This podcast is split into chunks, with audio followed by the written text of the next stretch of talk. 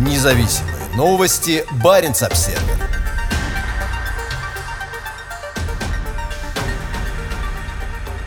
Два дня после выборов.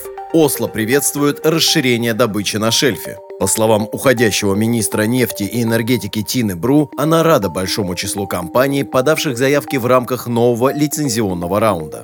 Многие ждали, что выборы в норвежский парламент станут победой тех, кто призывает к более решительным мерам в борьбе с изменением климата. По-видимому, этого не случилось. Хотя во время избирательной кампании много говорилось о климатическом кризисе, объявленные поздно вечером в воскресенье результаты выборов показали, что большинство норвежцев не стало отдавать голоса партиям, делавшим упор на экологии. Партия «Зеленых» даже не смогла преодолеть 4% барьер, необходимый для попадания в парламент. Как будто дополняя результаты выборов, в среду уходящий министр нефти и энергетики Тина Бро объявила о большом числе желающих получить участки в изученных районах шельфа. По словам министра, заявки на участие в лицензионном раунде подала 31 компания. В списке 84 участника, 70 из которых расположены в Баренцевом море. «Я рада, что нефтяные компании по-прежнему видят хорошие возможности на норвежском шельфе», заявила Бру. Геолога-разведка играет важную роль в поддержании активности и эффективном управлении ресурсами, а также закладывает основу для создания дополнительной стоимости и обеспечения занятости по всей стране, подчеркнула она. Экологи глубоко разочарованы тем, что Норвегия никак не может утолить свой нефтяной голод. А взрослые дома есть? Задался риторическим вопросом глава норвежского отделения Greenpeace Фруди Плейм в начале июня, когда правительство Норвегии объявило о предстоящем лицензионном раунде. Он назвал это черной нефтяной политикой. Нефтяная политика Норвегии привлекает растущее внимание и за пределами страны. Понедельник, на следующий день после норвежских выборов, датская газета Information посвятила всю свою первую полосу норвежской энергетической политике. Дорогая Норвегия, если вы с вашими 12 триллионами кронов в нефтяном фонде не можете быстро осуществить зеленую трансформацию, то этого не сможет сделать никто. Мы с нетерпением ждем климатический план нового правительства, говорится на первой полосе газеты. Статья адресована лидеру рабочей партии Йонасу Гару Стёре, который станет следующим премьер-министром Норвегии.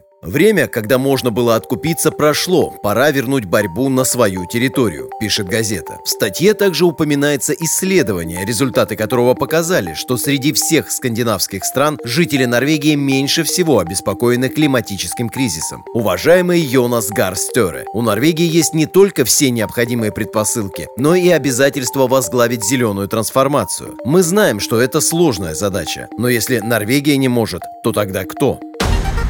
Независимые новости. Барин обседный.